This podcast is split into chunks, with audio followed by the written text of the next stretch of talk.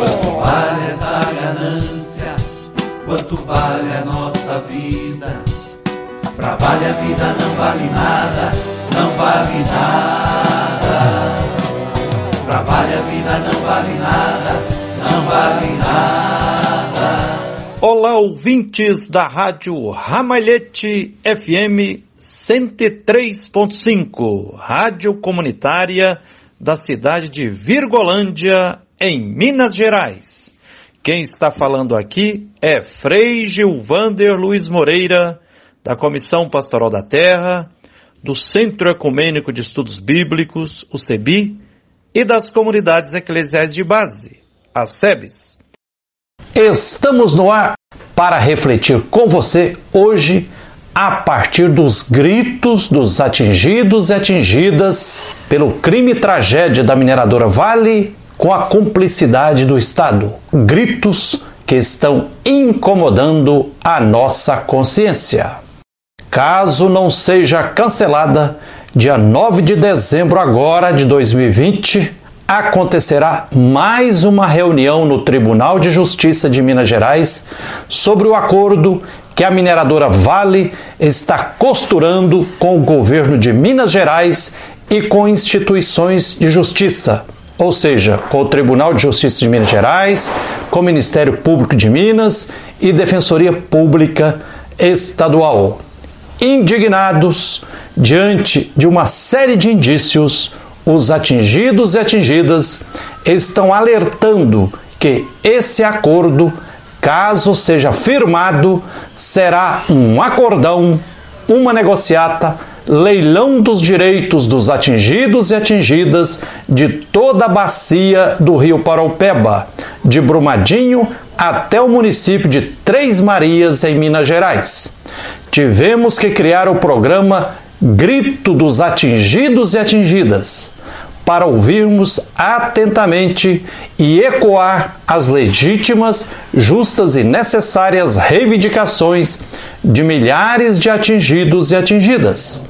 Quanto mais ouvimos os clamores, os sofrimentos e as injustiças de todo o povo e de toda a biodiversidade da bacia do Rio Paraupeba, e que aumentam e se agravam cotidianamente, mais comovidos ficamos e profundamente indignados nos sentimos com o conluio do Estado com a mineradora Vale. A impunidade da criminosa reincidente mineradora Vale reproduz e faz crescer os crimes e tragédias continuadas. Da boca dos atingidos e atingidas ecoam palavras de fogo e perguntas que interpelam nossa consciência. Por exemplo, até quando vão ficar sem julgamento e condenação as mineradoras Vale, Samarco e BHP Billiton pelo crime tragédia acontecido cinco anos atrás a partir de Mariana? E o crime hediondo a partir de Brumadinho, também vai continuar impune até quando? É ético negociar com uma mineradora criminosa, reincidente, aceitando injustamente que a mineradora criminosa apresente contraproposta, rebaixando ainda mais a proposta de acordo que já é péssima?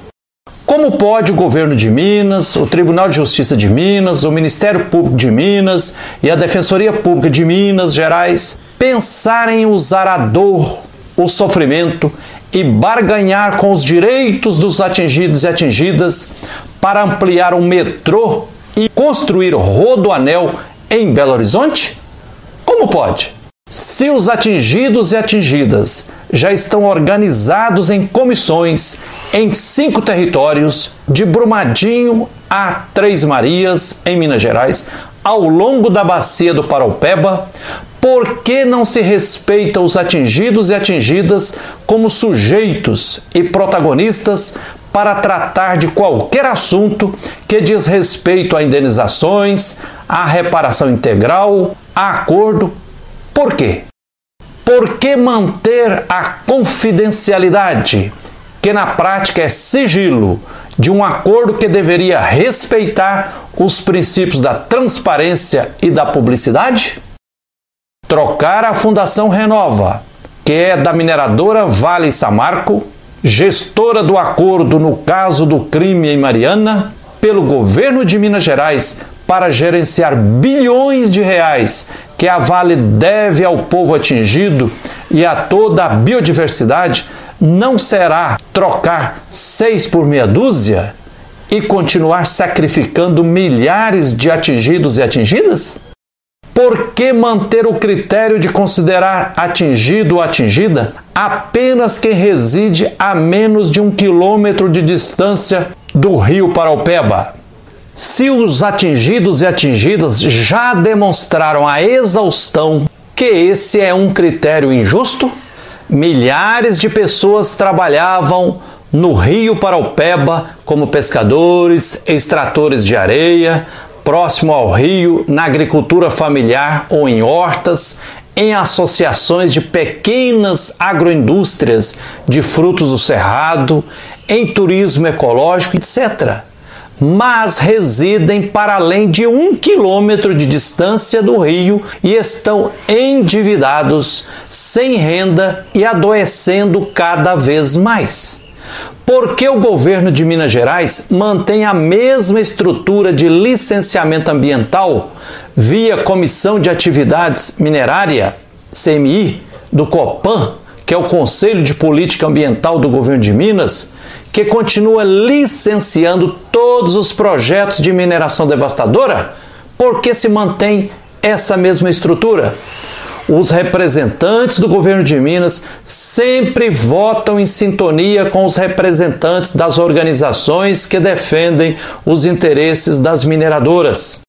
As autoridades do Estado, poderes executivo, legislativo, judiciário, Ministério Público e Defensoria Pública, não aprenderam nada com os crimes tragédias das mineradoras a partir de Mariana e Brumadinho? Se a Vale não está cumprindo vários pontos do acordo sobre o crime em Mariana e não cumpre vários compromissos na bacia do Paraupeba, como oferecer água para o povo, pagar o auxílio emergencial para todos e todas, atingidos e atingidas, o que garante que ela cumprirá um acordão com o governo de Minas Gerais e instituições de justiça? Por qual razão dar um longuíssimo prazo de 10 anos para a mineradora criminosa que lucra absurdamente cumprir um acordo que passa longe de reparar todos os direitos socioeconômicos e ambientais violados? Não podemos ficar indiferentes diante dos gritos dos atingidos e atingidas contra esse acordo injusto e desumano que o Estado de Minas Gerais tenta costurar com a criminosa mineradora Vale, com aval de instituições de justiça de Minas Gerais exigimos respeito, justiça e agilidade no cuidado com a vida das pessoas e de toda a biodiversidade atingida. É isso aí. Que a luz e a força divina continuem nos guiando na luta por justiça. Até quando tragédia anunciada, Mariana do Fundão, Brumadinho chora lama da privatização.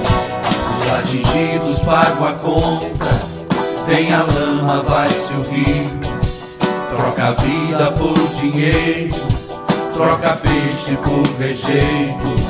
É a morte, é a morte, é o mercado financeiro